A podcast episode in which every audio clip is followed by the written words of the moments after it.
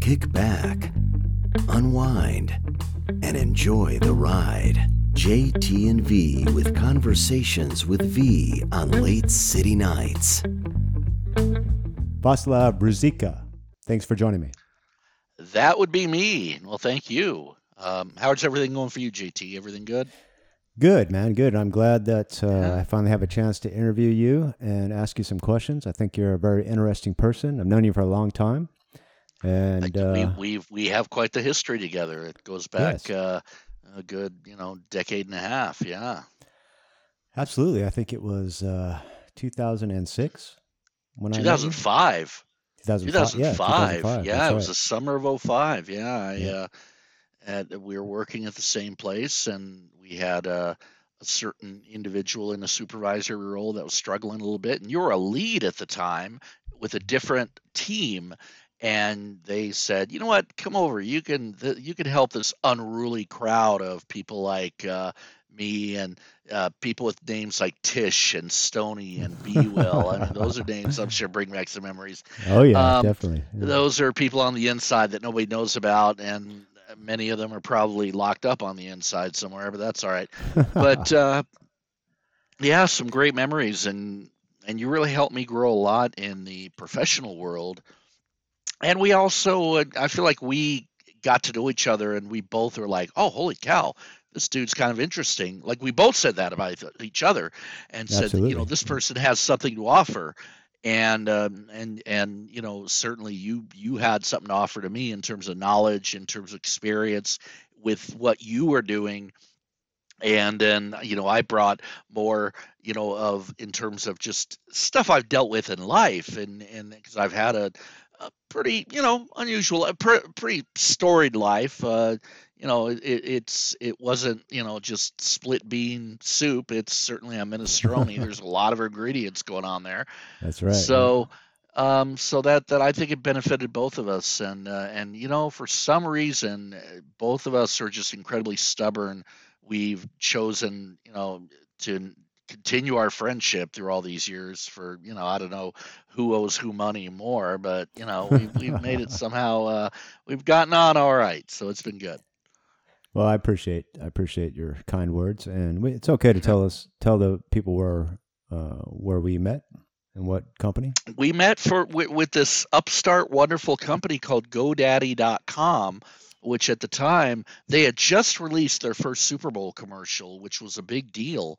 And uh, and so we weren't really a big deal yet. We were we were kind of an up and comer we were the underdog. There were other companies um, within you know uh, that kind of sect uh, in terms of domain registrars and Right. hosting and all that stuff that were a lot bigger than us and, and a lot more established and uh, but you know we just kept punching away and and became bigger and bigger and bigger and now you know that's of course GoDaddy now is the biggest of all of them but uh, Oh yeah, yeah, I mean by we, far. we learned a lot we learned a lot during that time and uh, and some um, some stressful times sure that's bound to happen with growing pains but a lot of really great times and a lot of fun and and that's what uh, that's what I take away from it is is you know that that you and I had a lot of great times and and well and the rest went to the government of course so that's all right. Absolutely. You know?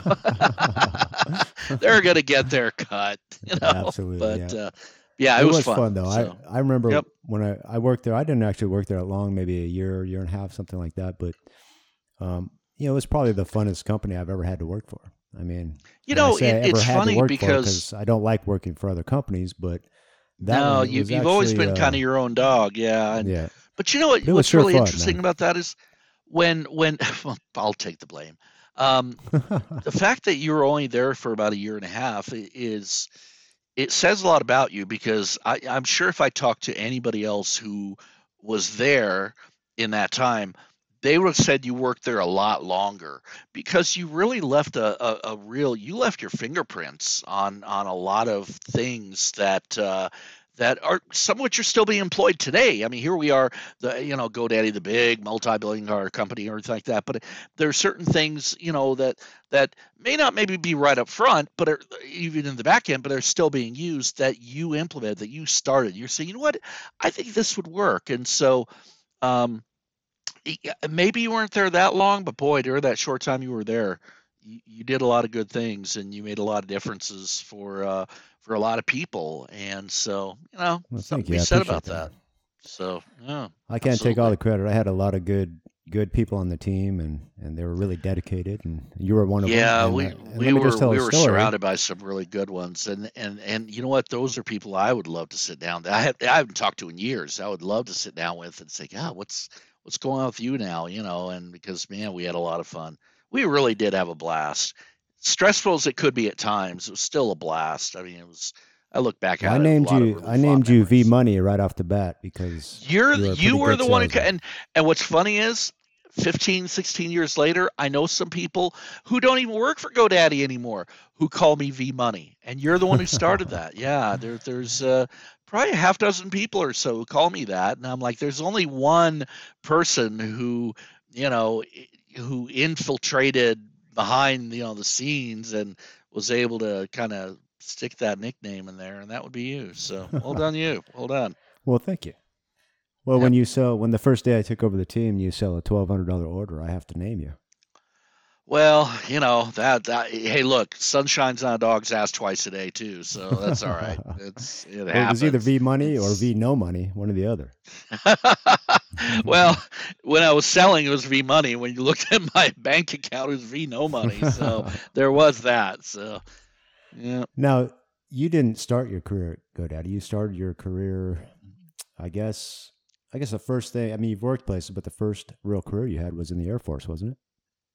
Well, yeah, when I well, my first job was actually working at my high school that I graduated from, and the only reason for that was because I went to sign up to join the Air Force, and they said, "Well, you have to wait about six months before you can go in." So says, "All right."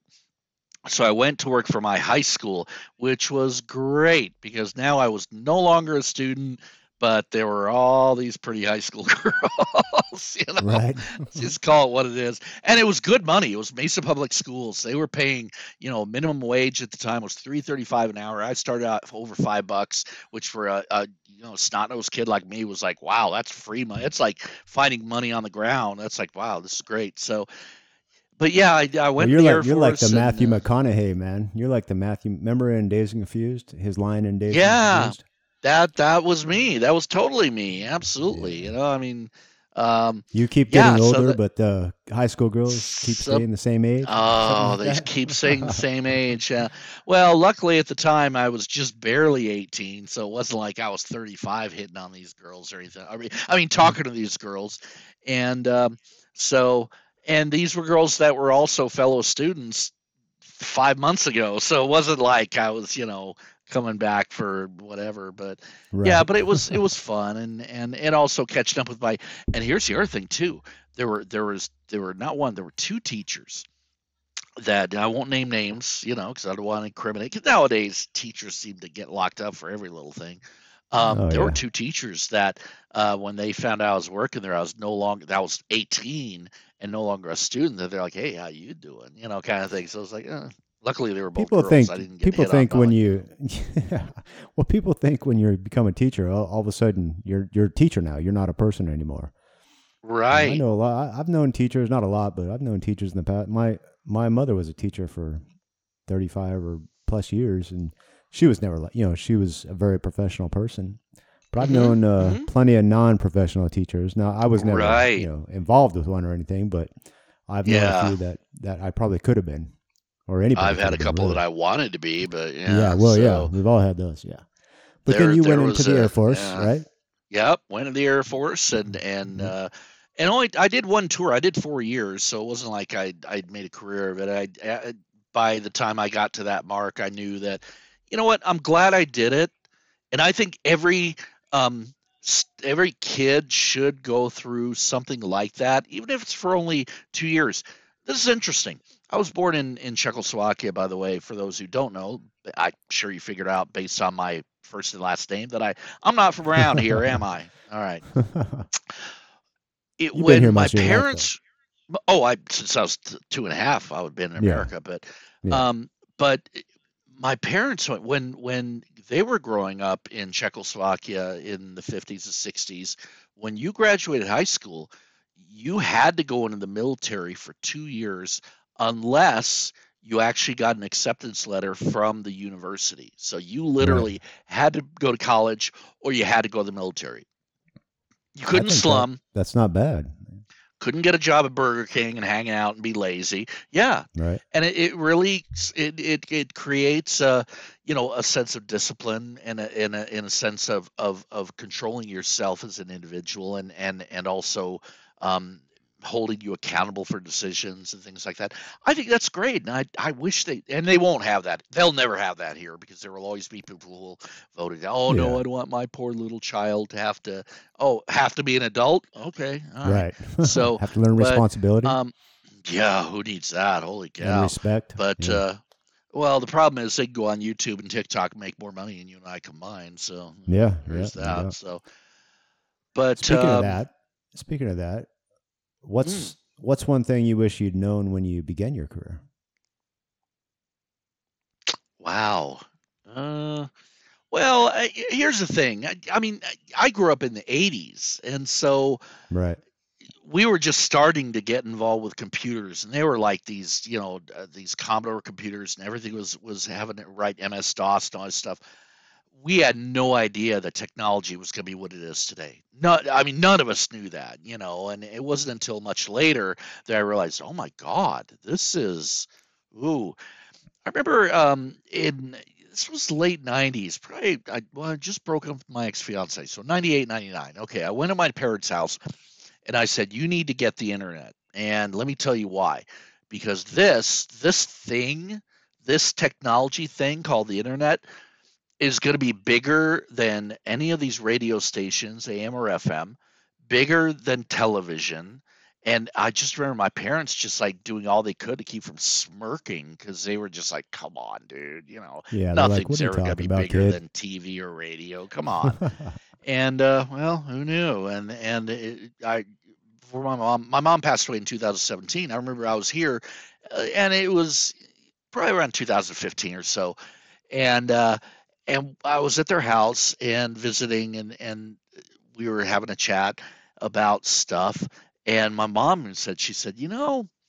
I remember back when you said that thing about the internet and we just looked at each other like we were about to laugh and you're you're pretty right and i'm thinking so how do i have $37 in my bank account if i'm, if I'm so freaking Right. smart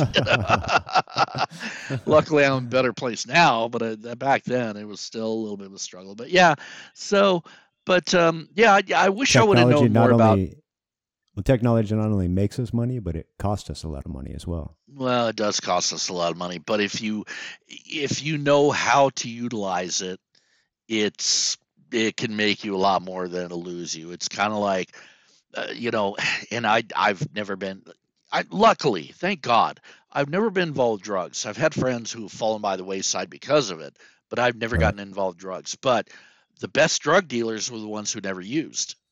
So Yeah, they were the ones who knew how to make the money. They could easily snort that stuff up their nose and lose all that money. But they're like, no, no, no, no. This is what I do. I'm a businessman. I'm not a user. It, technology it could be the same way. I mean, you could, you could, yeah, you could go broke using it, but if you know how to use it, you could certainly allow, you know, it to turn into a wonderful lifestyle and career and things. So yeah, I wish I would have started that a lot earlier. I discovered it in you know around '98. That's when I really started getting kind of hooked on it. Um, but yeah, that that would probably be the one thing. So So, so right now you're in what? What? You're working on GoDaddy right now, but what would you call? yeah, I'm I'm still GoDaddy, and I I do legal stuff um, with the aftermarket involving you know website names, dot .com names, dot .net Right. names, you know, blah blah blah dot .com. Um, involved with like the sales of them and making sure that they're not violating any kind of trademark things like that. So that that's kind of what I do. Yeah. So, by the way, I, I bought a domain name the other day, and I want to sell it for a million dollars. Can you take care of that? Mm-hmm. As long as it's not a crap name, you know, and and, and that's the thing people have to understand about names.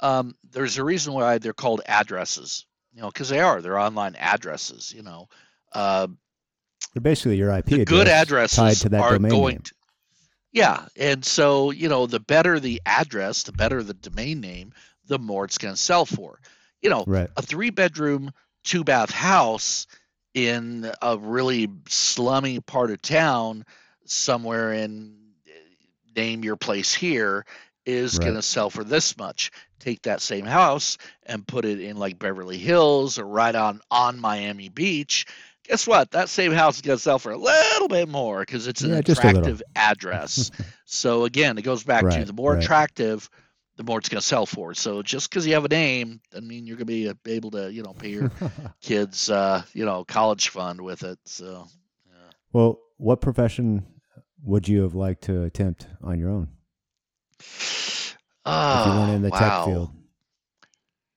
Yeah, I don't know. I I mean, well, okay, so when I was in high school, I was a guitar player. I was a hard rock, heavy metal guitar player, even though I listened to a lot of classical music and jazz and stuff, but I was really good at hard rock, heavy metal because it was easy, actually. And if you played Right, fast, the chicks dug that. You could play the really flamenco guitar solos, you know, that you learned from Eddie Right. Van Halen. All of a sudden, the chicks were like, hey, how you doing? You know, and and so yeah so that was something that that was my big thing and i always i don't know i always wanted to record an album i always wanted to you know i didn't need to sing because i can't sing i i get in the shower and start singing the tile starts falling off so i don't need to sing let me just play the guitar because I could do that. I and still do. I mean, when I was in, um, well, when I, when I graduated high school before I went to the Air Force, I had that time where I was working in my high school.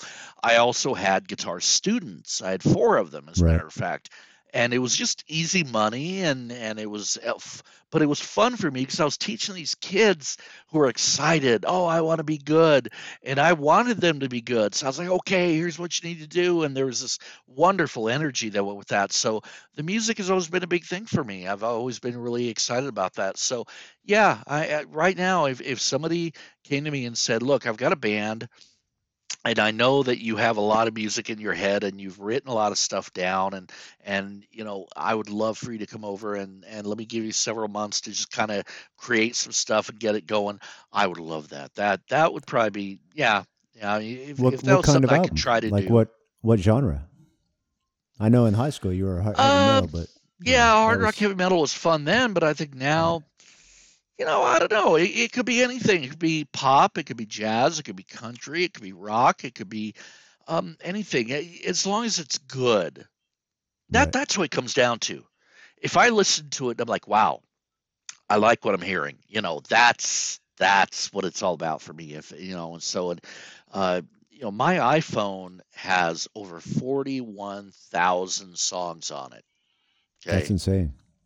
Forty-one thousand. Absolutely And they're- insane. No, absolutely, but but all different genres though. I mean, you name a a, a genre, or I'm probably gonna have multiple bands other than maybe religious Chinese disco. I don't have any of that but other than that.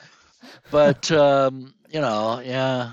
But I've never no, but other that than that, before, but uh, yeah, I I I remember make that up one time. Somebody said, "Can you think of a genre that would just be so off the wall?" And I said, "Yeah, religious Chinese disco," and they just over amazing. I laughing. love it. And for whatever reason, I never forgot that line. So yeah, that just always stuck with me. But yeah, so um, So I see a bunch of Chinese people doing religious disco. I, I just it oh my God, away. isn't that great? It's just wonderful. I mean, just just you know, yeah. Praise whoever under the disco ball, you know, while eating. Well, our next interview, I'm going to get you to play play some riffs on the guitar, man. I can do that. I've been asked to do worse for less money. Okay. All right. um, but yeah, I've always wanted to do that. That's something that's that's always been kind of a, a thing that I aspired to. Um, stand up comedy, that would always be fun, but you know, the problem with stand up comedy, you have to learn how to write funny. And I don't I don't tend to really write funny. I just say stuff, you know, and yeah, you're off yeah, maybe it guy, works, yeah. maybe it doesn't. Yeah, I'm, I've Yeah. always been that way. And so You're yeah. more of a a person, a comic that people like to listen to. other than someone Yeah. that just tells jokes, you know, over and Right. over. So Right. I would much rather. Right. I love the comics that you can just listen to them talk and tell a story, and it's funny, versus Yes. the ones that try to tell stupid little jokes, and you know, it's it gets old Right. real quick. So yeah, I think you could do it. I think you should do it. Maybe we'll have a And we'll the- have one where you, you know, I'll Okay. get you. Well, we'll go and- down to the comedy The one- store. and if the ones who have had the staying power were the ones who were able to write funny, but but then put it out in a way to where it seemed very just conversational. You know, George absolutely. Carlin, Robin Williams, those were people who you know had staying power because they they knew how to create great stories. But they would, you know, express them in a way where they felt like you felt like you were just sitting at a coffee table with him, or Yeah, or her. I mean, yeah. Ellen DeGeneres. Oh my God, she was hilarious. I mean, when she was doing stand up was fantastic, and you really felt like you were just sitting at a coffee shop, and she's just spinning these yarns, you know, and uh, so many of them through the years, and and even when we were kids, I mean, what made Johnny Carson so great is that it was his delivery. I mean, yeah, bad jokes, he could make them funny. I mean, you know, so he was just a funny Yeah. person, oh, he really was. He was. He was so great. very successful. hmm Speaking of success, what is your biggest failure? What did you learn from it?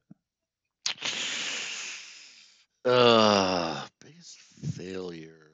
I know there's a lot of failures in life, but the biggest one, not the little ones that we, Well, you know, yeah, I mean, we all have daily. little, you know, we all have our little screw ups that we go, ah, we should have done that differently. Ah, we should have done that differently. right. So probably, I don't know. Okay, so uh, I remember uh, this was my first very serious relationship. Um, we actually got engaged, so she was the first. Because I'd had girlfriends and stuff, and girls that I was seeing, and we'd be together for you know three months, six months, whatever, maybe even a year. But this was the first one where I actually said, "Yeah, you know what? I I need to put a ring on this one." And we were together for a long time, seven and a half years actually. And um, she was a divorcee. She had two young boys, and who I absolutely loved. And when we broke up, I felt more sadness leaving them, the two boys, than I did her because, well, because you know we broke up because well she okay she made it kind of necessary, but um, because you know and and it is what it is, and and I I know part of this is my well, fault. let's let's go into that. What But- what what was the what was the issue? I mean, you dated her for a long time, correct? I mean, you were engaged. Yeah. right? So uh, she had just gotten divorced, and I probably shouldn't have gotten with her because she was. I was kind of a bounce back, but a bounce back that lasted a hell of a long time. right. Um, you know, but she he cheated on her, and so she had major trust issues. She kept that in the relationship, and I mean, I was constantly, you know, the old saying, "You're innocent until proven guilty." Yeah, no, Yes. I was guilty until proven innocent, and and that became a regular thing. And and granted, Do you th- there were certainly several times where I proved myself innocent got great sex out of it, but it's not that's that should never be the reason to get great sex. You know, it, it should be about the two people who who feel the same way about each other, want to you know please each other and and and share a, a bond, and not because okay you caught me, I okay you were innocent here, let me take care of you. It shouldn't be that way, but it was the first couple of years it was great. It was the honeymoon i guess and and she could do no wrong i could do no wrong but it, you know around year three or year four that's when it started creeping its ugly head and that's when i should have started really seeing the warning signs and but i you know my mistake was i kept hoping she would change right. and it's just that's not how it works. If somebody wants to change they're going to change but if they don't want to change they're not gonna and when the argument becomes where well this is this and when her response is well i can't help it that's when you need tuck tail and run because Yeah. i yeah. can't help it is her way of saying i'm not changing so yeah Do you think maybe Oh, well. sometimes, like she, you said, she, her husband cheated on her. Do you think maybe Right. she, she needed that to happen, so that's why she's that type of person that keeps saying you're going to do You it, you're going to do it, you're going to do it, because she wants you to do that, so she can have that drama. Yeah, I mean, you wonder about people. She never came across that type, but I never really thought about that way. I mean, you never know.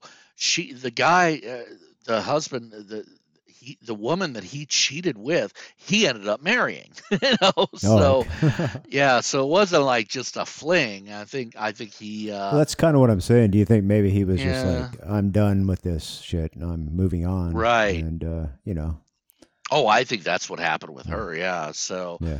I do believe that, but unfortunately, The reason I uh, say that is and- I was and- looking at podcast guests and uh, real, Mhm. real briefly, and there's this one that says I've been dating for like 20 years, and uh, I started reading.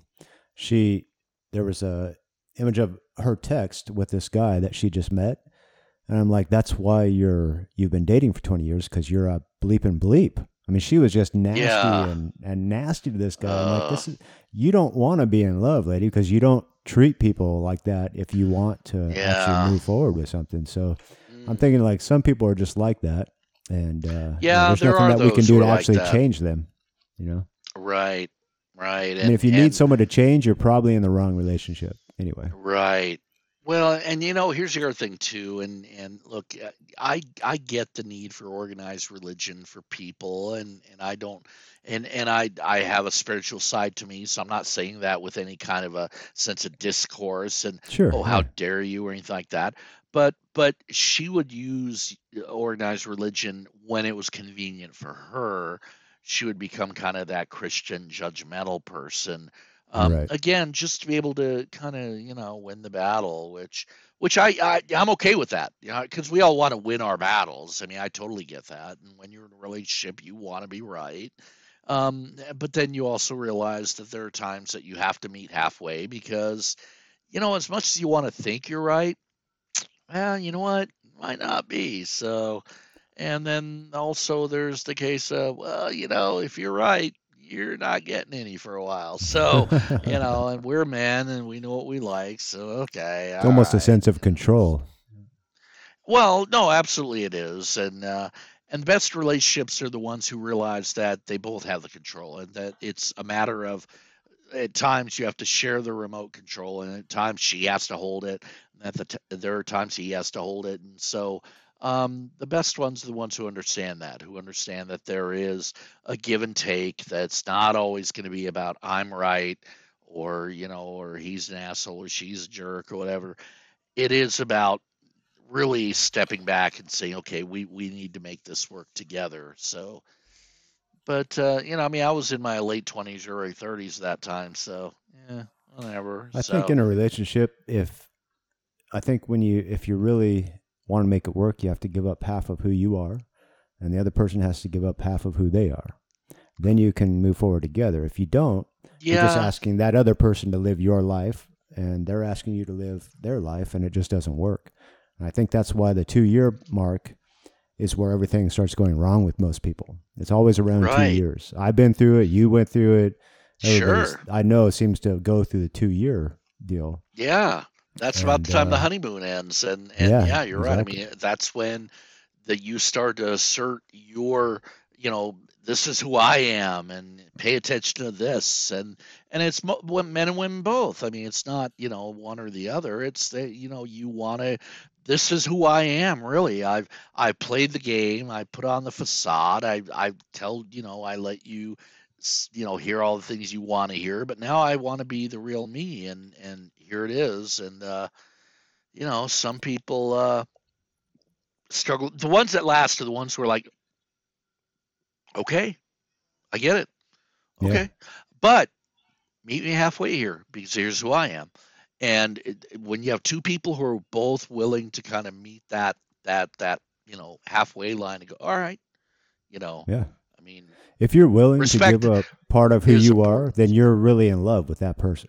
Because giving up part of who you are is a very difficult thing to do for most people. It it really is, and and the best relationships are the ones to where inevitably all of you gets to eventually make your way back into the relationship for both sides, Yeah. and that's what creates the whole. Because now, you know what, you saw the best of me during the first two years. Now here it is, year three. A little bit of that slithering asshole is about to come into the play, you know, and they both bring it. And if you're both willing to go, okay, all right, uh, you know what? that's fine. This is this is the worst of you. I'm okay with that. Here's the worst of me. Oh, you're okay with that? All right. And and I mean at that point you're like, holy cow, that's that's you know, that's Yeah. when you could blow out the candles and go, this is great. This is uh this is a celebration. So yeah. So you're you're single now? I am single now. Yeah, yeah. I, Ladies, there's, there's, boss love is yeah. There, there's. What's funny is, yeah, it's. uh I just went to Monterey with a lady friend um, who's also Czech, and you know, unfortunately, she's a smoker, and that, unfortunately, is a game changer for me. As Mm. How can you, know, smoke I- it 2021? How do you how do people still Yeah. smoke knowing knowing what it does? Well, she's Eastern European and in her fifties, Oh, yeah. so They all gonna smoke, be a smoker. So they all smoke. yeah, that's right. But do you have a problem with this? Me smoking, you know. It's a, just a deeper voice than misunderstanding, you know, like Mm, for different cultures. In America, it's like Sure, smoking's bad now. absolutely, it is. Yeah. You know, it, Yeah, over in but- Europe, it's it's bad, but it's not. You know, it's not as bad. Well, yeah, but also keep in mind too. I mean, look, in the fifties and sixties here in America, everybody, pregnant women were smoking. I mean, it was like that's oh, just it was part of everyday life and it wasn't until the 80s when you started to hear stories about oh this might actually be kind of bad you know so even in the 70s it still wasn't that bad um, and then of course at 90 in the 90s it, it completely flipped flipped and now we are where we are and but it, europe was still a good decade behind and it's not even now yeah, you're right. The big cities are now to the point where they're saying, yeah, you can't smoke in the restaurants and the bars and all that Right. stuff. But you go out into the small towns, oh yeah, shit, are you kidding me? Yeah, absolutely. the doctor is in the delivery room pulling the kid out of the chute, and he's got a freaking camel hanging out of the side of his bus. You kidding me? So yeah, oh yeah. Well, Yep. what's uh what's something people seem to misunderstand about you personally? Hmm. What do they misunderstand about me? I don't know. Not really sure. I, well, it's changed. It's changed a lot. I mean, it, it was different, you know, say 25 years ago compared to what it is now. Um, right. So, you know, I've always been, I've always loved women. I've, I've just, I've celebrated them. I love them. I've, you know, respected them. I've always wanted to have sex with a lot of them. Hmm, They're but, amazing uh, creatures. They are amazing creatures, and they're batshit crazy too. And I'm okay with that because we met our assholes, so I understand why they're batshit crazy. it just kind of that whole, you know, uh, that that it's well, a look who they have to choose from. I realized Well, that that's one it day. exactly. I mean, yeah, right. Like, Yeah, look what we do. have to You choose from is amazing. What they have to choose from, Yeah. not so amazing. So they have to be better people yeah. than we are. They and they are better people than we are. So Absolutely. Yeah. Um, but you know, you know what's different now compared to what it was then. I, th- I think people now um, know who I am, they're- and they're okay with that. It was very different, uh, you know, maybe 20, 30 years ago. Um, well, I remember this case in point. Okay, so when I was in my 20s, in, you know, mid 20s, I just gotten out of the Air Force and I was you know, looking to go into college. So I started a job working uh, with um, disabled, multiply handicapped young adults, and uh, and I went to interview for a position to be a supervisor, Right. and uh, and I think because of my personality, very outgoing and wearing bright colored clothes, people thought I was gay, which in the 80s still wasn't quite I mean like like it is now. Now I think we're all equals. And yes, there's still some places, some pockets where unfortunately, you know, it, it's just like racism, just like, you know, sexism, just like anti-Semitism, uh, just like oh you're in a wheelchair you're less of a person just you know that kind of stuff it's a small pocket of people there's still those people you know there there's Right. still Yeah. people who are going to judge you know um unfortunately hate is something that will never go away there are people who are more than willing to perpetuate the hate and so i was interviewing Yes. for this position and i thought i had a good shot i thought i had a great interview And at the end, I was told I didn't get it, and I said, you know, well, okay. So what happened? What I need to work on? And the guy basically said, well, yeah, we were looking for somebody more straight. And I just God, what what was what company was this? blown away.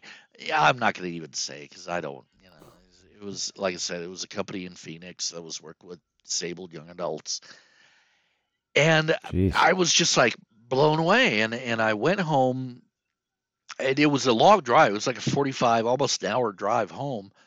And by the time I got home, I was just kind of like I'd had a lot of time to think because it was stop go traffic. Got home and picked up the phone and I called, um, and whoever was the on call, you know, supervisor, manager, whatever, I said, "Yeah, this it's me. Yeah, I I I need to quit.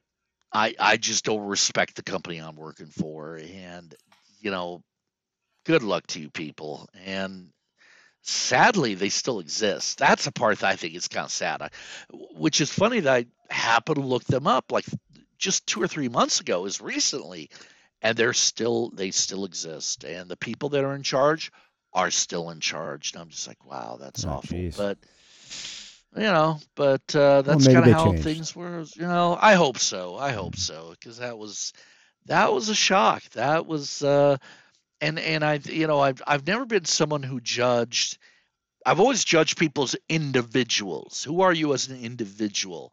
I don't care about your height, weight, your eye color, your hair color, your skin color, your shoe size, your dress size, your nationality, your political preference, your sexual preference, your religious preference. None of that matters to me. Are you a kind person? Do you treat people well? Do you treat animals well? Are you someone who respects nature and the world around us? You know, I don't need you to be an eco freak, tree hugger, but just be kind, be a good person around this Yeah. world around you. That's it. And so that's what I've Is always it so difficult to be kind to people? yeah, you know, you would think, you would think, God, how hard can it be? And yet there's just those people who just feel like, well, you're not like me, so I'm not gonna, you know. And I shouldn't say that like it's only people from the South. There are people who are um, who have college degrees who live in the big cities and who are still awful, treat people terribly because I disagree with your views on this or that or the other. You were born in the wrong country, or you were born this way or that way, or your whatever Right. views. You know, yeah, I hate it. It's you know, I mean, again, I mean, and and respect is earned for me. I mean, you you know, I I will give you Very a much, shot yeah. and you know and and as long as you do you know as long as you're a good person i'm going to respect the hell out of you but once you lose it holy cow it's hard to get it back so Yeah, it's very, very, very difficult. S Yep. Now, let's talk about something that's nicer. Like, Hmm? do you, did you have a childhood nickname? You know I imagine well, with and- Vaslav, but you probably did. yes i did when we came to america my uh my parents were told by uh and an american my parents spoke czech they didn't speak english at the time right. Polish is pretty close to Czech. You can actually, if you have a Polish person and a Czech person, they can kind of make it work. It's kind of like somebody from Mexico or Spain if they meet somebody from Italy. They're Right. different languages, but they're, or from Portugal. They can kind of hem and haw their way to where they can kind of figure it out. So it's the same thing. And so this, you know, Polish couple, they they told my parents, they said, well, you know, your son, um, in America, kids all have middle names, especially boys. Right. Girls most of the time, not always, but always the boys. And they're like, "Oh, really?" They believed it because that's just kind of. Whereas in Eastern Europe, it wasn't like that. You didn't have middle names. It was Right. kind of unusual in in in you know in Czech Republic or Poland or Austria or you know Yugoslavia, Hungary, and those places. It was kind of unusual.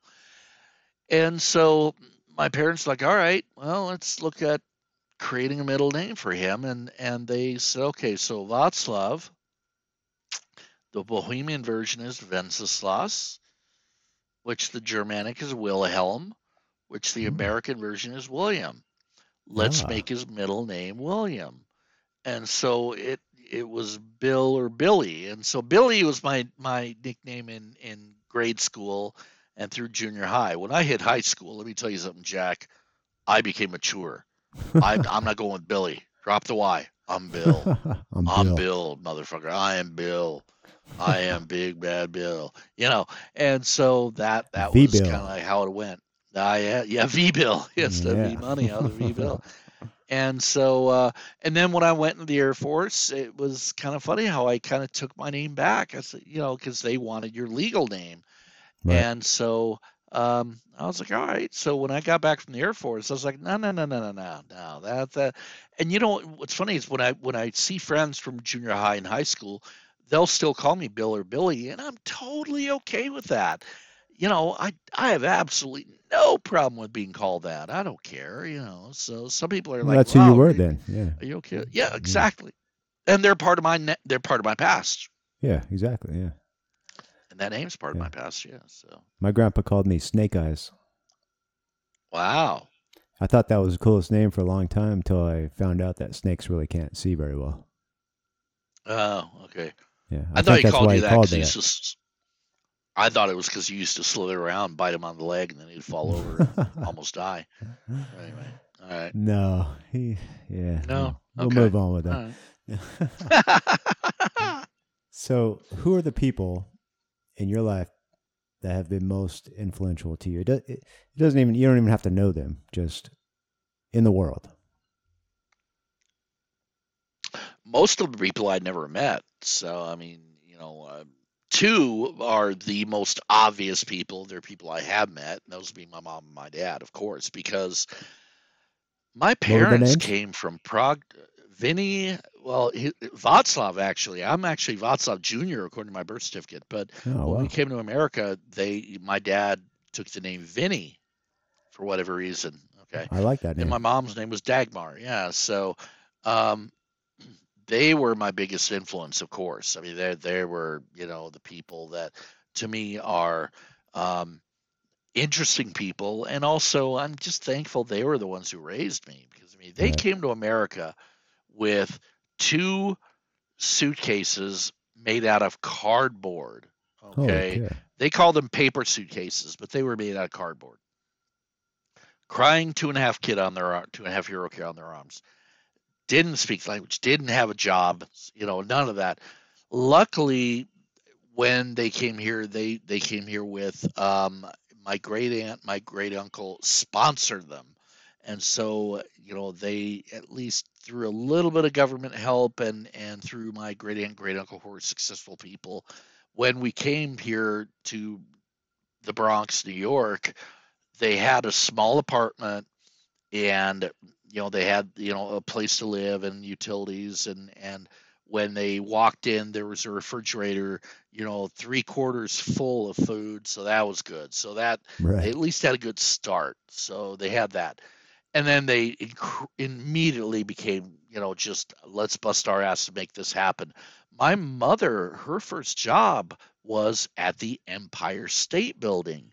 Nice. she was emptying trash you know as as Yeah, an well. overnight like maid but you know what pretty cool to say your first job was the empire state building my Yeah. dad was working a lot of different physical jobs um, doing different things and uh, around new york city and and uh, but you know it, it that's two people that i certainly do look up to in terms of uh, as you grow up of course you find different people that affect you musically and and Right. on television and all these things. And um growing up johnny carson of course was i mean he was one of my first because i, I just he to me was perfect. He was this brilliant um, comedian who had a real personable charm. He was like an uncle that you know to ever all of us. And so and when I started getting the music, um, I started getting the rock music and and pop and all that stuff. But for whatever reason, there was this one guy, Mozart, who just Ah, kind of I don't know what it was. There was something about Mozart's music that I just was like blown away by.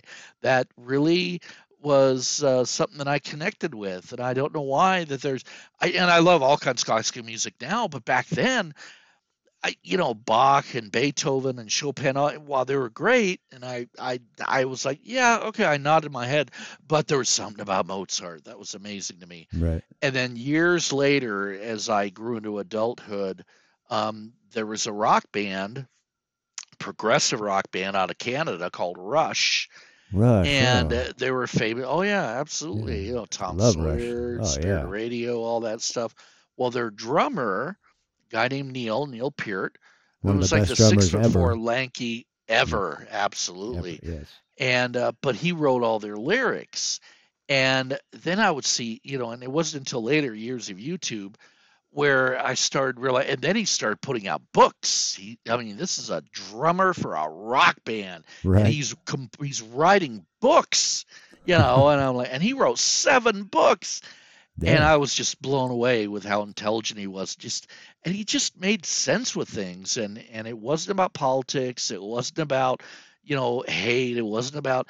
It was just he just saw things his way, and I- and I couldn't help but just nod with everything. It was very rarely that I in any way disagree with it. And if I disagreed with something, I was kind of like, okay, I see your point. I feel a little bit different, but I see your point. And Right. yeah, so he was somebody I had a lot of respect for. So I'm glad that that I grew up having a really wide open um, kind of uh mentality that that I- that I had. That I wasn't someone who was stuck with just oh just this this and that's all nothing but that. You know, the people Right. say oh I like both kinds of music, country and western. You know, I wasn't that guy. I was the guy who wanted to hear something. I was the first guy who was like oh rap this is interesting okay you know and back then it was called hip hop and it was just kind of like wow this is actually interesting i i like it i like they have unique things to say and I, there's a lot of it i'm not a big fan of like in terms of what they have to say but a lot of it i thought was very entertaining and interesting you know a lot of jazz that people would look at and go that's kind of boring to me. I thought it was interesting because there was a lot of thought put into it and there was a lot of feel and i thought that was really cool Right. and that's what I dug about um, people who had interesting things to say, whether it was, like I said, you know, George Carlin or Bill Cosby, who I thought was a great comedian. And I know people don't look at Bill Cosby now the same way they did back then. I get it. But he was brilliant, you know, through the years. I mean, what a great, you know, entertainer he was. So, yeah, I mean, it, it is about um, being influenced by a lot of different people. Now I look at somebody like a uh, Winston Churchill, and I'm just blown away how brilliant he was. And uh, you know, I spent some time reading up on him and the things he had to say, and wow, he was fantastic. So, yeah. Not only that, but that's when men were men. You know what I mean? right, right, that's Not, you true. know, that is how are it was. what they are yeah. today. Well, yeah, things have certainly changed, and and and I'll tell you, um, and I really do believe this. A, a lot of it I blame on science. I blame a lot of it on uh, the way that food is now being grown and how they're blending things together, and how there's a lot more estrogen in food than there used to be. You know, Mm. because of the way, because of these things being put into the vegetables they're able to grow a lot more. The crops are a lot bigger for a lot less money, which means bigger profits. Well, but that also causes, you know, again, estrogen is a very emotional um, part of, you know, it's it's what causes people to become more, you know, and when men have a lot of estrogen in their system, they become, you know, yeah, Yeah, I a can lot get that. more But what I. I mean, it's, what I was what I what I thought is this all started happening when the internet happened, when people were able Mm. to come together. So you have all these little groups all over the place that are not very powerful because they're just a little group over here and there. Then the internet happens and everybody you know, absolutely everybody can Oh, get together and now that little group is now millions. now you're, you could be a social justice Exactly. warrior you could hide Exactly. behind the keyboard and you know you could be that little ninja sniper in poughkeepsie new york who can throw out these angry words and saying well i believe this and people are going to get all mad and you could poof your pink hair or whatever you have Yeah. going for you I just know that about yourself so, I was much yeah. happier and liked people a lot better when I didn't know them so well. that's true too yeah Yeah. I have family that I didn't want to know this stuff about that I now see on the internet from them. You know, I don't want to know that about you. I used to like you. Now I'm having a difficult time with that. So Well, I think I internet. I I think we're just too immature right now, and the internet happened really fast. yeah, yeah. Everything goes. I up always and felt the same way. And down, and it'll level off immediately. Eventually, it'll level off. Eventually, it will, and I always felt the same way about you until I saw your first three or four porn videos, and I was like, "Oh my god!" And then I wasn't quite ready for that. So, Well, speaking of porn videos, what Yeah, you other know, other than that's- you know Skinamax keeps is- you up at night? I was gonna say, when is there never a bad segue to speaking of porn videos? Speaking of porn videos, yes. Yeah, So what keeps you up at night What other than again, me w- up other than night? Skinamax or porn videos? right. Yeah, you know, honestly, porn videos don't keep me up at night because it doesn't take that long for that. They keep you up for like three or four minutes. Oh my God! Thanks for all the credit. Um, you know, I remember one night. I mean, what do you there was a think? gal. what do you think of like when you're? Go ahead, tell your- tell your story first. But Well, well, no. I, there, there was a gal that I met one night, and I, of course, chose to brag about my, you know, I, I chose to be quite braggadocious about my sexual exploits, and I told her, you know, a night with me is going to be the best three inches and eleven seconds of her life, so she better be ready. So, you know, but no, but you know, honestly, that there there isn't a whole lot that keeps you up. But I mean, finances, of course. We always worry about money and and making sure you're going to be able to take care of your future because right, you know that's that's just something you think about and and worrying about just the future itself and you know just what what's going to happen a year from now, five years from now, ten years from now.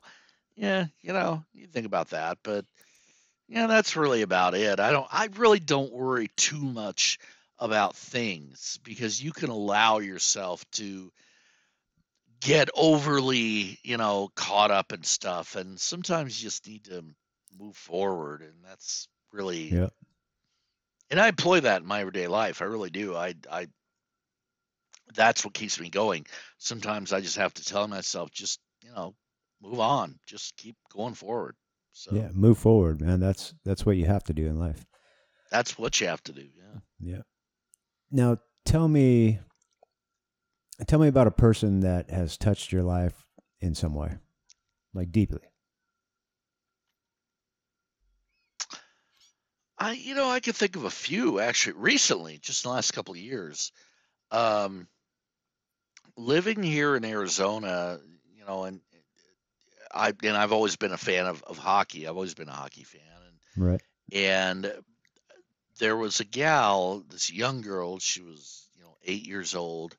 Um, her name was Leighton, and she was dealing with cancer. And I'm like, first of all, the idea of an eight-year-old have to deal with cancer to me is just beyond the realms of. Because when I grew up, that wasn't a thing, you know Right. Yeah. well, it certainly wasn't anything that anybody talked about. Nobody, I there's nobody in my school that I was aware of ever that dealt with that. You know, Right. we were just worrying about just trying to get our homework assignments done and making a basket in basketball and and and kickball and baseball and and oh, I hope that girl likes me and all that Right. stuff. You know, that that's what you were focusing on, and not cancer. Okay, that's stuff that's supposed to happen when you're in your 40s, 50s, and 60s, you know. Right. And here's this kid that started dealing with cancer when she was seven, and um, and she was actually playing hockey on a young girls, you know, like a local little team or whatever, Right. and it caught the um, imagination, caught, got word to the Arizona Coyotes hockey team, and they brought her out, and and she became kind of the the beacon of hope, and and became kind of a mascot, and uh, and we all just absolutely fell in love with her, and and here's this little tiny person, bald head, blue eyes, you know, little freckles on her nose, big smile, skating around with her hockey stick. And it, it was just you know she was someone who was like someone like oh how do you not root for someone like that? And uh and her mother and i got connected on instagram and we would you know chat once in a while not, not that often and i got that message from her um one random tuesday morning at about 8.30 in the morning my little Leighton's gone, and I just I I just remember feeling like somebody reached back with all their might with like a massive rock, just just sucked me in the stomach as hard as possible. It was just Yeah. like I it just blew me away, and so yeah, that was that was really rough. So you know, and then that's that's the kind of stuff you kind of like you you know, and but that's somebody I never met, and yet she touched my life that way. Right. Um, now, as far as somebody I have met, so I had a roommate who, when this whole COVID thing happened, there was a gal who I used to work with at GoDaddy, and she she left her job to go on to what thought she thought was going to be a better job, which ended up not being a better job, and then she just kind of fell apart at the seams. So her 12 year old daughter was, you know, with her, and so I said, you know what? yeah, just move in with me into this little townhouse. It's nothing major, but you'll have your own bedroom, you know, and and and your own bathroom, and and just get your act together, and we'll be fine. A month later, COVID happens. right. All right, so it's kind of a bummer, but all right. So, but you know, in the meantime, I mean, I I we were doing okay, and I was working, so I was making good money at, at GoDaddy, so that was good and uh, and so it was fine. And you know, then the daughter turns 13, and as I got to know her, I just am like, wow, she's she. If I had a daughter, it would be her because her her attitude, her personality, and her sarcasm was like, you know, can we do a DNA test? Because I feel you might be mine, actually. You know, because she, her, and I were just we would go we went to fry's grocery store and we would just make people just crack up laugh. it was like a stand-up routine and for us there was this ego like we would try to outdo each other almost it was Right. so much fun and uh, but unfortunately you know the the mother it just it things just got worse and worse and i finally and fortunately the daughter went to stay with the grandmother which was the mom you know the, the woman's mom right. um, because she went to the same school, that she was in the same neighborhood, so that was good. Good for her. And then I have no idea what happened to the roommate. I kicked her out. I evicted her. I said, "I'll call the police. Get out of here." And I changed the locks. So Right. I haven't talked to her in months. The daughter. I I just I but I worry about her future because it's not a good situation for her. And I mean I, I mean I feel like if I won the lottery, I'd try to adopt her just and even if she didn't live with me, just so she could have the best life possible, because I, because I really care about her as a person, and you know, just it's a bummer, it's a bummer because I didn't have that kind of problem when I was 13. I had an Yeah. easy life. I was living at home with mom and dad, both of whom work and and making good money, and we were good. And I didn't have a mother who was eh, a little bit, who I think is a tweaker, but you know, Oh, I geez. worry. So yeah, yeah, no, it's hard. It's hard, man. Yeah. Well, I'm glad that uh, she had someone around, at least like you, for a little while, anyway. Mm-hmm. Mm-hmm. Now, Yep. speaking of being single, what's the worst date you've ever been on? I gotta tell you, I've been pretty lucky. Most of my dates have been pretty good. We've at least had fun and all that stuff. So I, I, I don't recall ever really having any problems. Um, that's been pretty good. There, well, okay, there, there was one, and this was a while ago. This was probably about uh, a long time ago, but yeah, there, there was one girl that I met, and we, you know, kind of got along all right. And I was like, all right, let's go out to eat. And I took her to a halfway decent restaurant in, in Scottsdale. And oh dear God, I I'm not sure what farm she grew up on. I don't think she lived in a house. I think she lived in a sty. I mean, watching and listening to her eat was just mind blowing. I mean, she would she would take like a piece of food and she would open her mouth wide and hold her head up and drop the food from the top. She was like like a fish. It was horrible. And then she would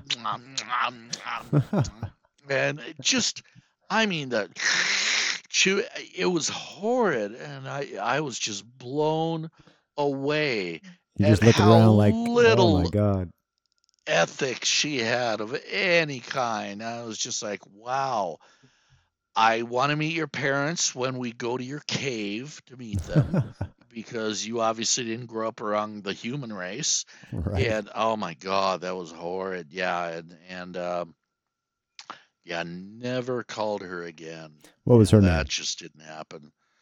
Uh, what was it? Ca- Ca- Catherine? I think it was Catherine, something like that. Yeah. Yeah, I'm trying hard to forget because I'm trying to stay out of therapy, and you're not Right. so.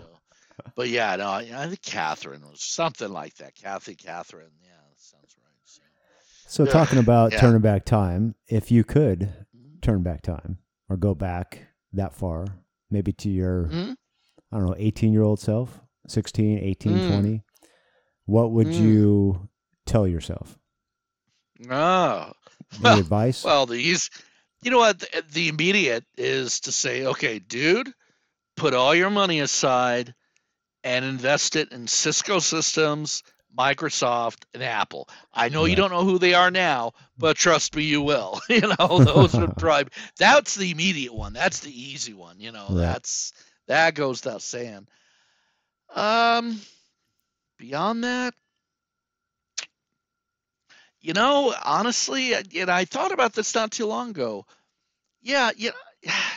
When you're a teenager and when you're just getting out of high school, and even when you're in high school, you're afraid of, you know, the people you have feelings for. For me, I, I was women scared me, girls scared me to death, you know, because I was like, they were, they were these perfect angels and stuff. I didn't know they farted and belched. Who knew? you know, but they just seemed so wonderful, and they really are. Even though they do fart and belch, they're amazing. But you know, I I think, yeah, I, I think I would have said something to the effect of, "Dude, listen, just so you know, they're just afraid. They're as afraid of you as you are of them. They're they're nervous too. They they don't want to screw it up. So." You know, you, you feel like that the boys are always the ones who are nervous, and the girls are always the ones who are like, "Oh yeah, no, I got this covered. I'm I'm, you know, I'm the one in charge and everything like that. But you find out later in life when you get in conversations with these, you know, now adults, no, no, they they were just as nervous as we were. So yeah, that that would be something I would tell myself is, you know, saying, dude, don't be a little more confident because they're they're scared too. So All you got to do is say and hello. I and I tell that now. So uh, yeah, there's uh, one, you know, there there's a buddy of mine and who I went to high school with, and his son is 16, and and this was um, this was before Christmas, so was probably around November. I went over to the house and and we were chatting, and I I you know we were talking about you know school and girls and all that. I said, dude, just so you know, I went through it. Your dad went through it. They're just as afraid as you are. So just listen. Don't be. Just be talk to them like you're talking to me. Seriously, you'd, you'd be surprised how easy it is. And uh, and sure enough, um, just a few months ago, I my friend posted on Facebook a picture of his son with his new girlfriend, and I'm like, holy cow! Wow, well Nice. done, you. That that one's out of your league, but hey, you talked to her into it. Good for you. So yeah, That's all you got to So, do is talk yeah, to them. no, all you got to do is say hello. That's it. yeah. You know what? Ask them out. What are they gonna say? No. Okay. Then you go to the next one. They might say yes. You never know. You know, I mean, um, one of my friends when I was in high school, she was a cheerleader at at my high school, and she and this, now she's happily married and has two kids and she's doing wonderful. But back then, she said you would not believe it. She's like, how many Saturday nights I was home alone, nobody asked me out. Boys wouldn't ask me out. And I said, "Well, because you were a beautiful cheerleader, and they assumed you were going to be out with the quarterback of the of the football team." And and she said, "Yeah, that that may be right." She's like, "I don't know, but yeah, I mean, you know, it's it's just kind of how it is." So. Well, I think women, girls do mature faster than boys, and boys in They high do. school or junior high are intimidated. You know, absolutely, they're more like they actors than they are actually confident. You know, they're Yes. not really confident. They're just acting confidence. And when it comes down to asking a girl Right. out, they don't want to get told no. Or if they have been told right. no, that that you know affected them, scarred them. So Oh yeah, I never had that problem. I Well, talked to you know girl. what? So Yeah, and a lot of it depends on how you're told no. If, if they Yeah. say, "Well, I've got somebody else I'm looking at," or whatever. I had one girl tell me that. I I asked her out, and she's like, "You know what? There's this other guy I really like, and I just he's my focus." I said, "Okay." I thought that was a great answer, by the way. Yeah, it is. Even if it hmm. was a bullshit answer, I thought it was a great answer because it was talk about the. I mean, she let me down into a field of cotton. I mean, it was the most gentlest you know, no ever, and it, it was wonderful. And Mhm. uh, and we're friends on Facebook now. So I mean, obviously, you know, so yeah, yeah. Well, let's see. You you've learned a lot of lessons in life. What's I have uh, learned a lot of lessons in life. What's the most important thing you've learned? I know it's that's a hard question, but Yeah, there's so much. So I graduated high school and I had really good good grades and everything like that. And I was one of those kids who I didn't have to study. I was very smart. I was very intelligent. I mean, I could like I remember one time I was sitting there just listening to the teacher and I didn't have the book open. I and all I did I was just looking right at the teacher. I was just listening. I probably had a bored look on my face because you know, I you know right. but at the at the end this teacher said okay you guys go on the playground except you he pointed at me and and he said you didn't even give a rat's tail about the what i was talking about i'm like what are you talking about i was listening to the whole thing you looked like you were so disinterested. You didn't even have your book open. You didn't take notes none of that. You know what? Here why don't you take the test now? And i did.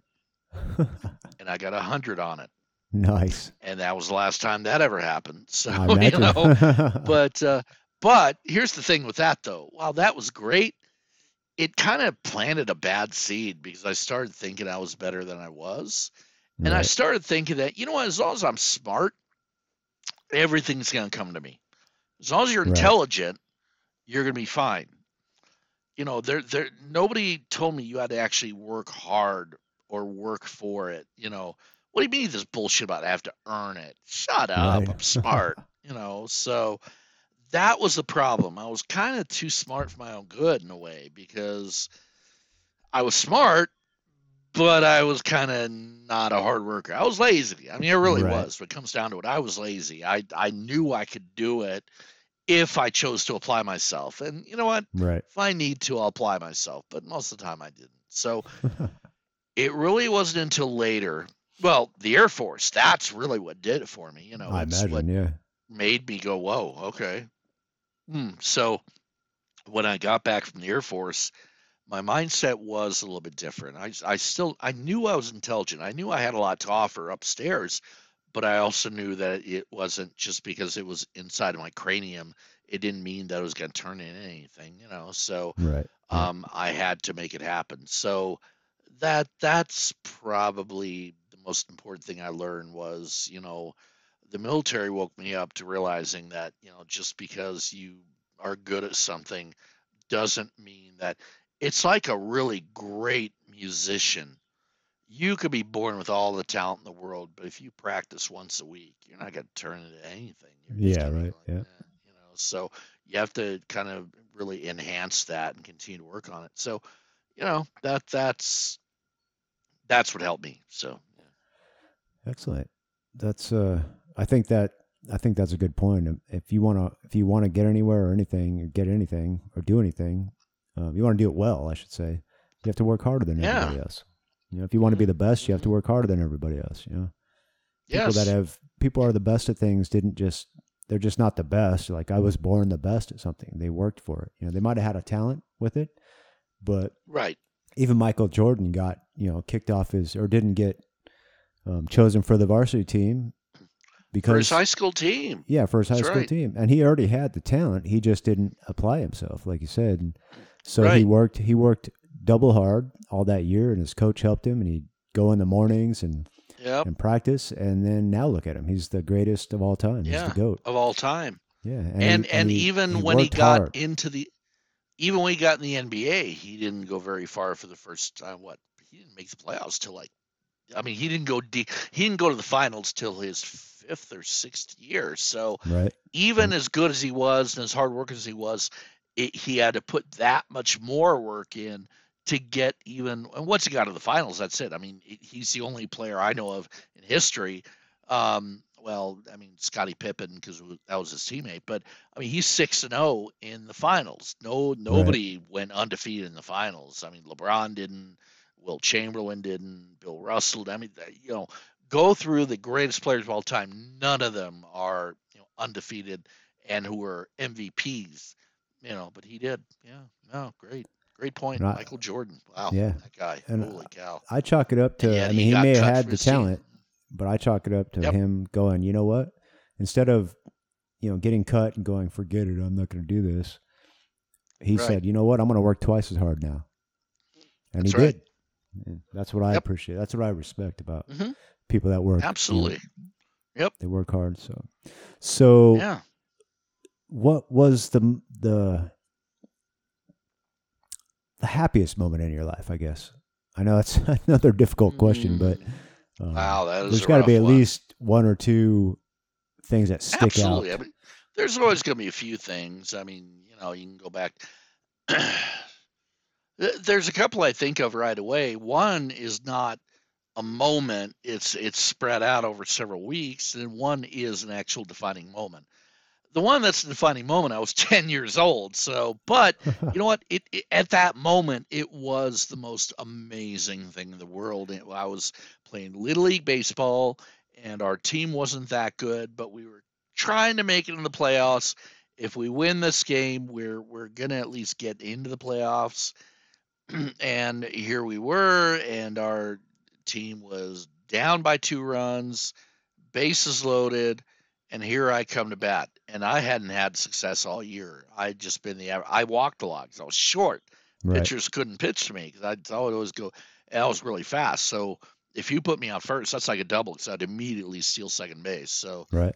oftentimes I'd steal third on the very next pitch. And they'd be like, you know, because I was really fast. But there was this one game where we were down by two runs. It was the bottom of the sixth, which is like in pro baseball, bottom of the ninth. It's like right. this is it, you know, yep. get something done and go home.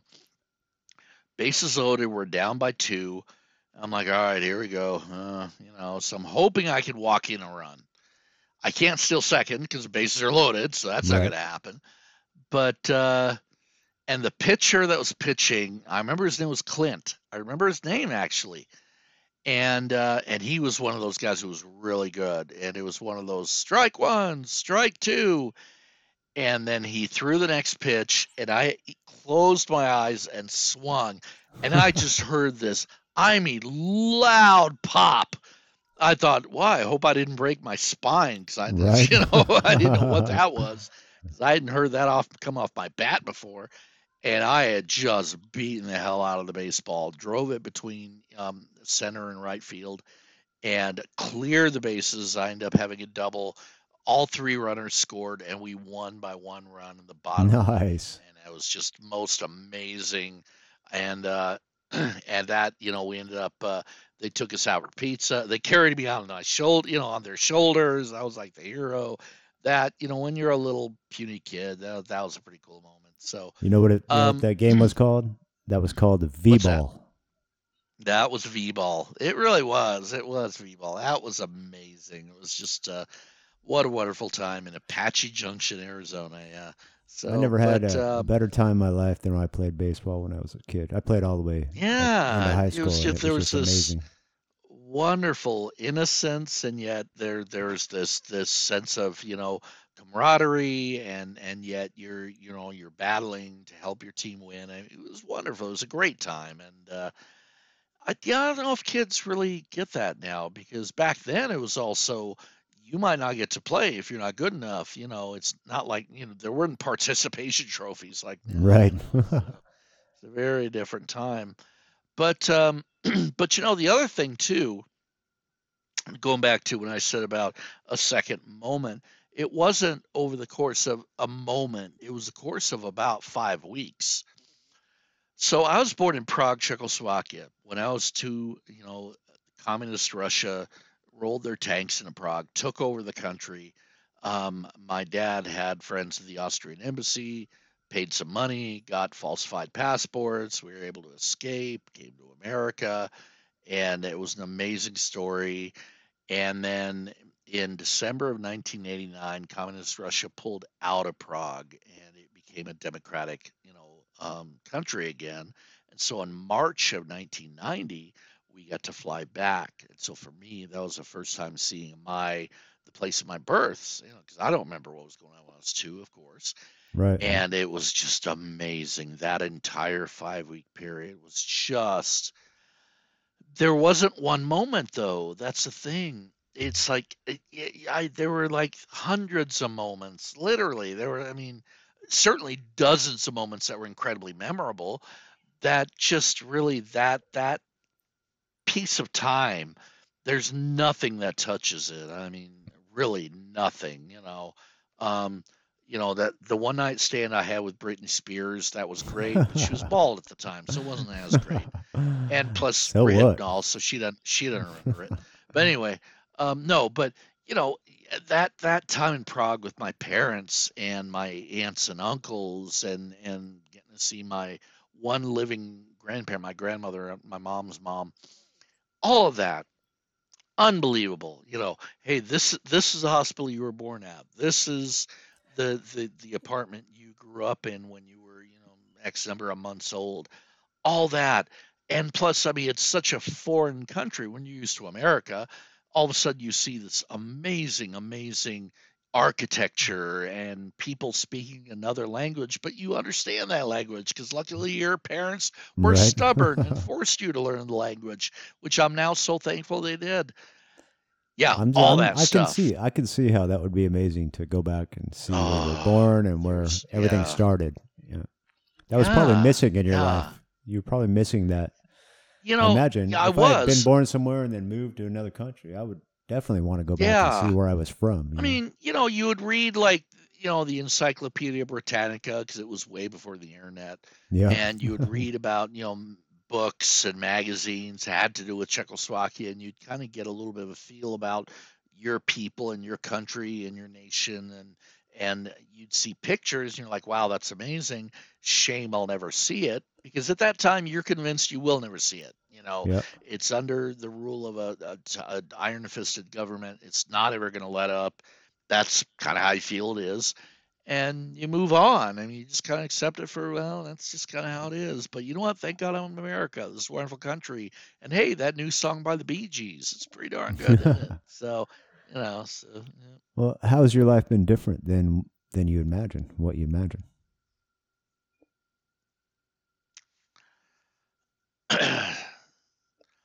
well, I mean, you know, growing Another up deep question. at the time. yeah. Thanks for throwing me some softballs, dude. yeah, Um, no problem. Well, going back to the beginning of, of the conversation about technology, I mean, you didn't expect, you know, things to be like this. Look, did you really think when you were seven or eight years old that you would have this little piece of plastic or whatever it's made out of that you could stick in your pocket? You could use this to call people. You could use this to send people instant notes. It's like writing a letter, but you're instead of mailing it, they're getting it like within milliseconds. right. You could also use this for all of your music. You could also use this to learn about information, whether it be news or history. Um, by the way, how do I get to that one restaurant that's on the other side of town because I'm visiting? Let me use this little piece of plastic to look that up right. and it'll give me directions. You know, who knew that was going to be a thing? But I also didn't know that these this piece of plastic would cost me nine hundred dollars. Well, yeah, but I mean, well, it's also uh, you have to look at it financially. You know, back then, you know, a thousand dollars would buy you a used car, a good Absolutely, used a car. I'm good- yeah, a good used car. crap, a good used car. You know, compared to now. So I mean, a thousand dollars now is like, you know, I make that in a week without a problem. yeah. And I'm not bragging. I'm just saying that's because I got lucky enough to get into the right position where I'm doing well, you know, to where I'm able to afford that. But, you know, I mean, it is different. I mean, it, it's a very different lifestyle and a different time frame. So, yeah, I get that. But you're right; it's still a lot of money. I mean, for the average person, the idea of of you know a thousand bucks, I mean, you have to kind of save up for that. So, you know, what that means for me is that you know, no cocaine and no hookers for a week. That's all that is. So. I'm kidding. I don't give cocaine to any of my hookers. Come on. You better not. They don't No, because they might go out and take care of other people. That's right. Yep. So, what what do you most like, and what do you most hate about life? Another another softball, but you know, there's there's certain things right now that I can't stand about life, and there's certain things right now I love about life. Sure.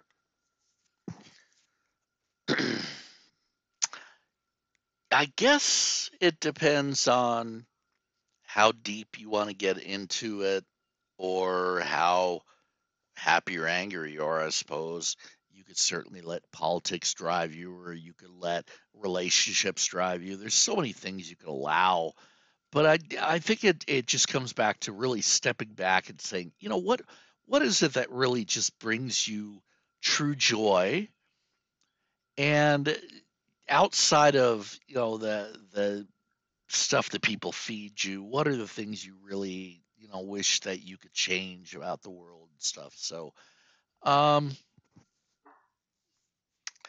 what I like, and I'm and and, and I will be honest, I, I I it took me a while to get to this point because I don't think I had the appreciation, but now I am to that point where I really do appreciate the little things that didn't really matter as much. So things like I don't know, like uh, you know, smells, tastes, uh, sights, uh, feels, food, drink, music, you know, the ocean, um, the beauty of like like art, paintings and sculptures, things that I didn't give a crap about when I was well, I shouldn't say give a crap about, but I didn't Didn't appreciate as appreciate them, yeah, then as I yeah. do now. You know, Yeah. the beauty of women Oh what yeah, you know there really is a true beauty about them and, and what they you know offer as as human beings and it's not just about you know it's not about sexuality it, it really is about the beauty of women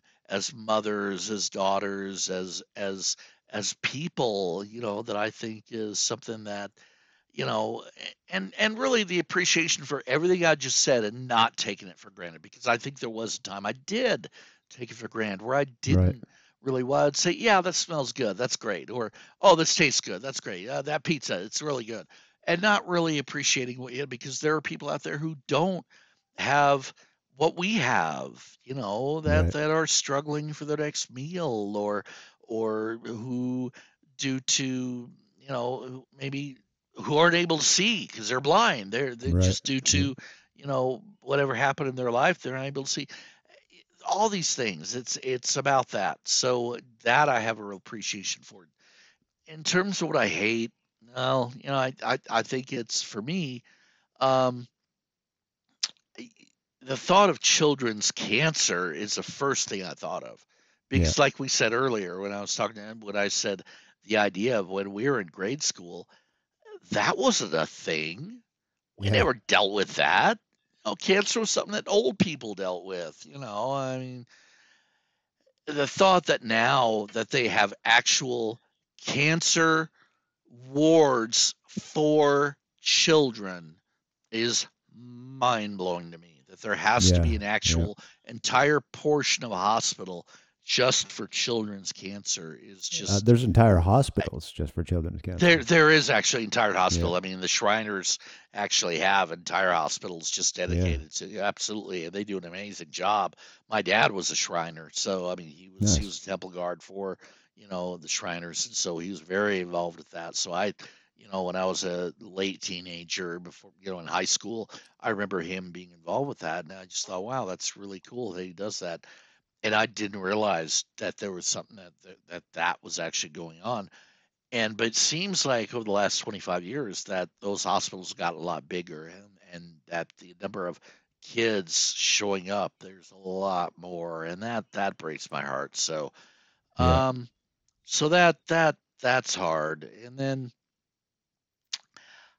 I don't know. I I I feel like any kind of I hate you know what? I hate the word abuse.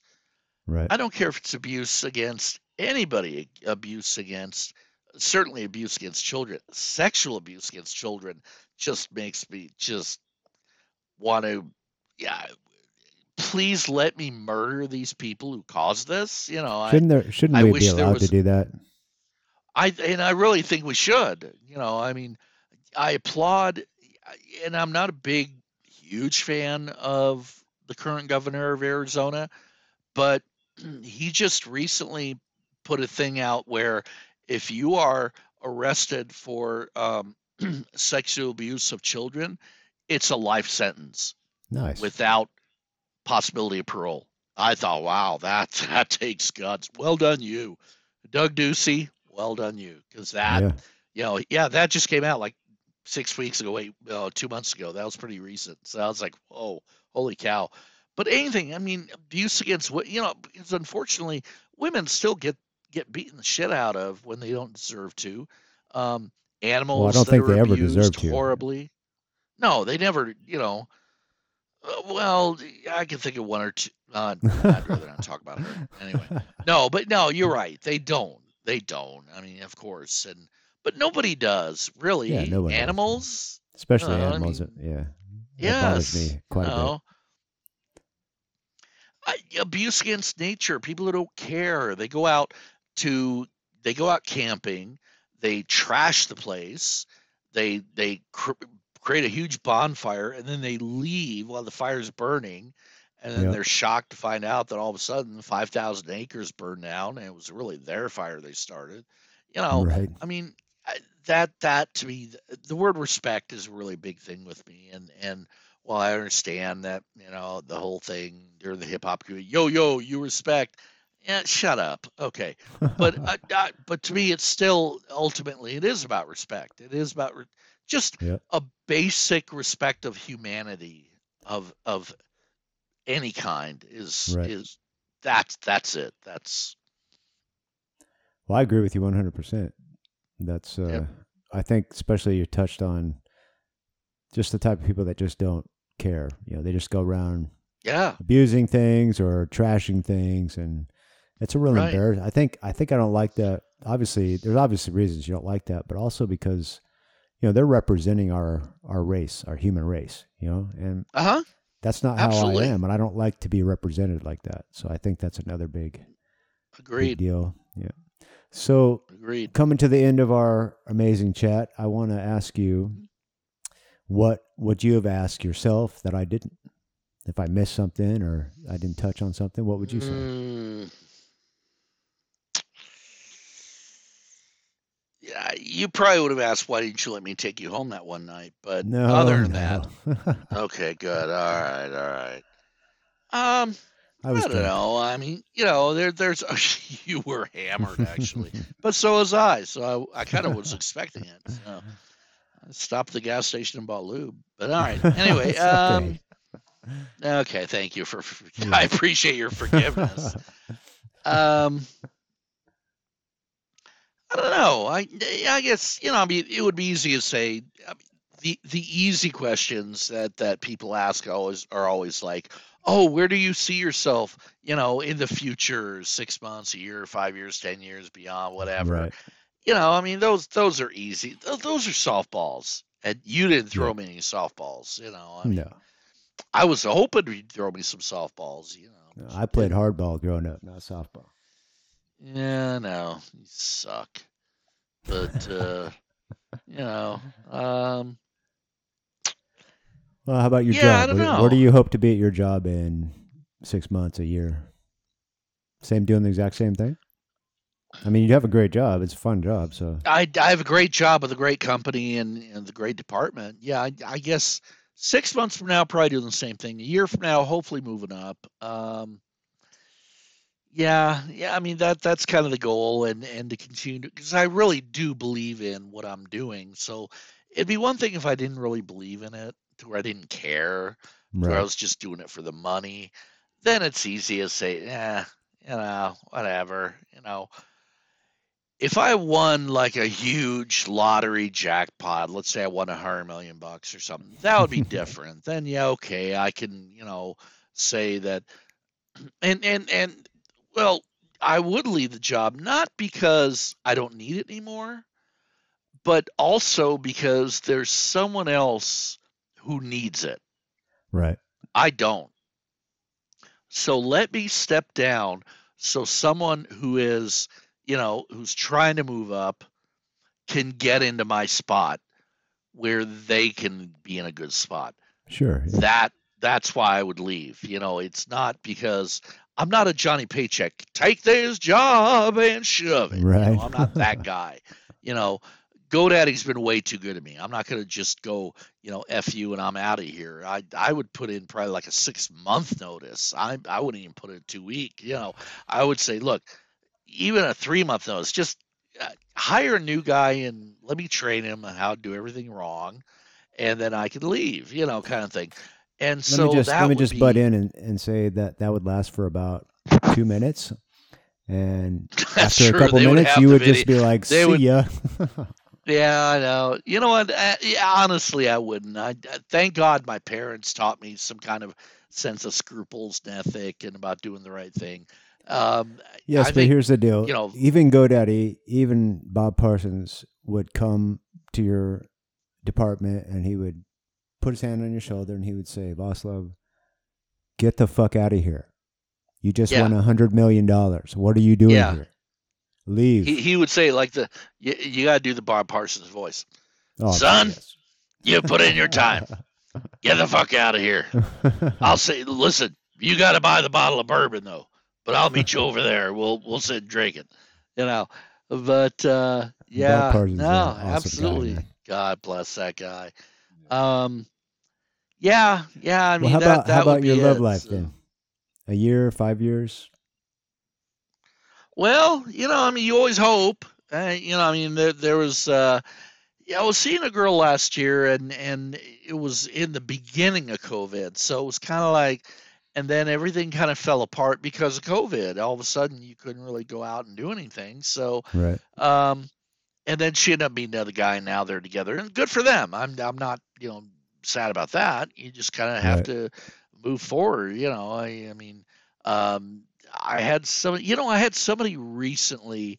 Uh, we were chatting, and and he said, uh, he goes, you know, you and I have known each other for a long time, and and you always have interesting things to say, and and you're just you always you just seem to come up with stuff. Do you have like a quote? Like that, like a mantra, like a, that you live your life after. Right. And I said, "Yeah, I do actually." And and for me, it's breathe in, breathe out, move on, which is actually the name of a Jimmy Buffett song. Right. And it's a, uh, it's a song about Hurricane Katrina and about surviving that. And I just I remember reading all about the horrible things, seeing all the pictures, and then Jimmy putting out the song, and I actually cried the first time I heard that song because it was very personal to me. In fact, one of my friends from GoDaddy, she was she had a house in New Orleans that got completely crushed and she left New Orleans and moved to Arizona and got a job at GoDaddy, ended up moving into a really high position in Premier Services, making a lot of money, doing really well for herself. And so I think of her every, so often, Kim. What a wonderful human being. And uh, but yeah, breathe in, breathe out, move on. That's a I I really I use that for my life, whether things are going well or not well.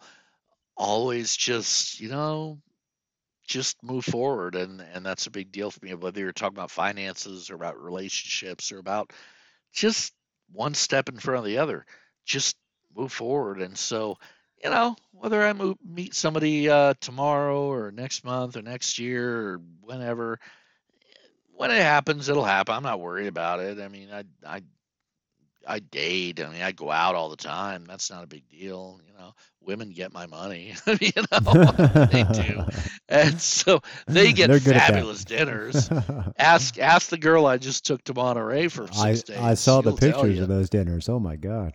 Yeah, those were not not cheap. Those were some really fancy. Uh, but you know what? They were great times, and with a, a very good person, and and she's very. But unfortunately, she's a smoker, so that's not going to work out. But that's my only thing. I'm like, yeah, don't be a smoker. You know, don't be a Mm, get her to smoker and Get and start vaping. be be. Yeah, yeah. Well, the bathing thing, you know. So vaping. Vaping. and- and- yeah. Not bathing. yeah, well, yeah. no, I'm sure she well, bathes. but I hope so. I, well, no, she did. Thankfully, she was she was really big into the you know she was a daily bather, which is good for her.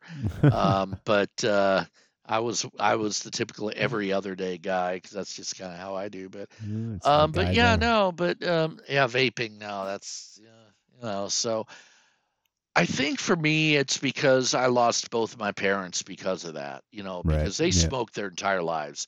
Because they grew up in Eastern Europe. I mean, that that's kind of Yeah. like you you know you smoke when you're like 14 and and you keep smoking until you die. I mean, you were smoking when you were pregnant. That's not well, not you, Jason, because when you were pregnant, you didn't smoke. Good for you. Well Yes, done, you. I, way. stopped when I was pregnant. You carried yes. you car yeah, absolutely. You carried the all the way the full term, and good for you. Turned out it was just a really bad dinner from Taco Bell, but that's, okay. exactly true. That's exactly true. Yep, yeah. But you know what? You saved 18 years of child support, so you did I all did. right. Yeah. So you did, you did. But um, yeah, so but uh, we'll see. We'll see what happens. You know, I mean, the right gal who uh, turns me around. You know, I mean, yeah, yeah. So, She's but. I'm not She's really listening right now. on. Yeah, she she probably is listening right now and wondering, Mhm. wow, wonder what kind of wine he drinks. He might we should split a bottle of that. I'm like, I probably have a bottle of that actually. you, you probably, I, I believe you I- buy your wine I- by the case. No, you know what? I really I don't, but I I do have over a hundred bottles in my arsenal, um, and some of which are from like the 1970s. So Wow. people who think that I just go out and just get hammered, I don't. I I actually am uh, someone who I, I sound like I'm drunk all the time because I just No, I- you joke about it, but you're more of a wine so- connoisseur I than you do. are a, a hardcore drinker. I, you know, so I was a concierge at the Phoenician Resort in Scottsdale, which is a five star resort.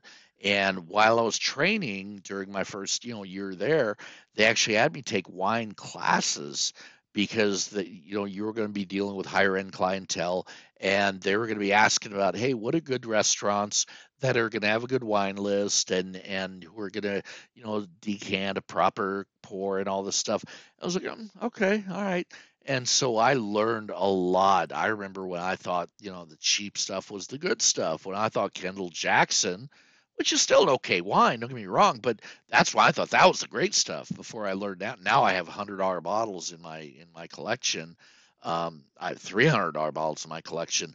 Just I collected some, you know, I have one that I've had since 2003 that's like a really high end bottle that I won't open unless it's really just the real reason too. Yeah. Yeah, no, you know, I I appreciate it. That's what it comes down to. I appreciate it. I don't drink for the purpose of, hi, how's it going? Yeah, you know, I, I, I see all four of you. You know, well, Vaclav got to do with it. Where can our listeners connect with you online? there is one place you can get me, and that is on Instagram. Um, I do like to go on there and and play around. Uh, that is something that that's a great place to actually to find me is on Instagram.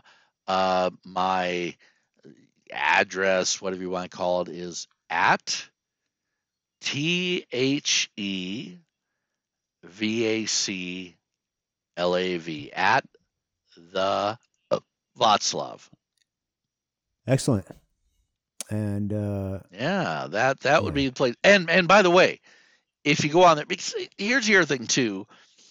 I've always been kind of, I shouldn't say protective. I've always been kind of like, I don't. I mean, like I would get Facebook requests like daily from these twenty somethings from the other side of the world. Like, yeah, no, Yeah. you know, I'm not on Facebook hardly at all. So yeah, make sure you mention late city nights because if you mention late city nights, I'm like, okay, you, you're you're okay. I will absolutely be sure to add you because you're someone I want to chat with because you have taste. You have taste in podcasts, and that makes you ahead of the curve. You know, Well, So- Vaclav, I appreciate you. uh, go to Yeah. uh, doing the interview, and go to at the Vaclav, T H E V A C L A V on Instagram, and uh, make sure you mention Late City Nights.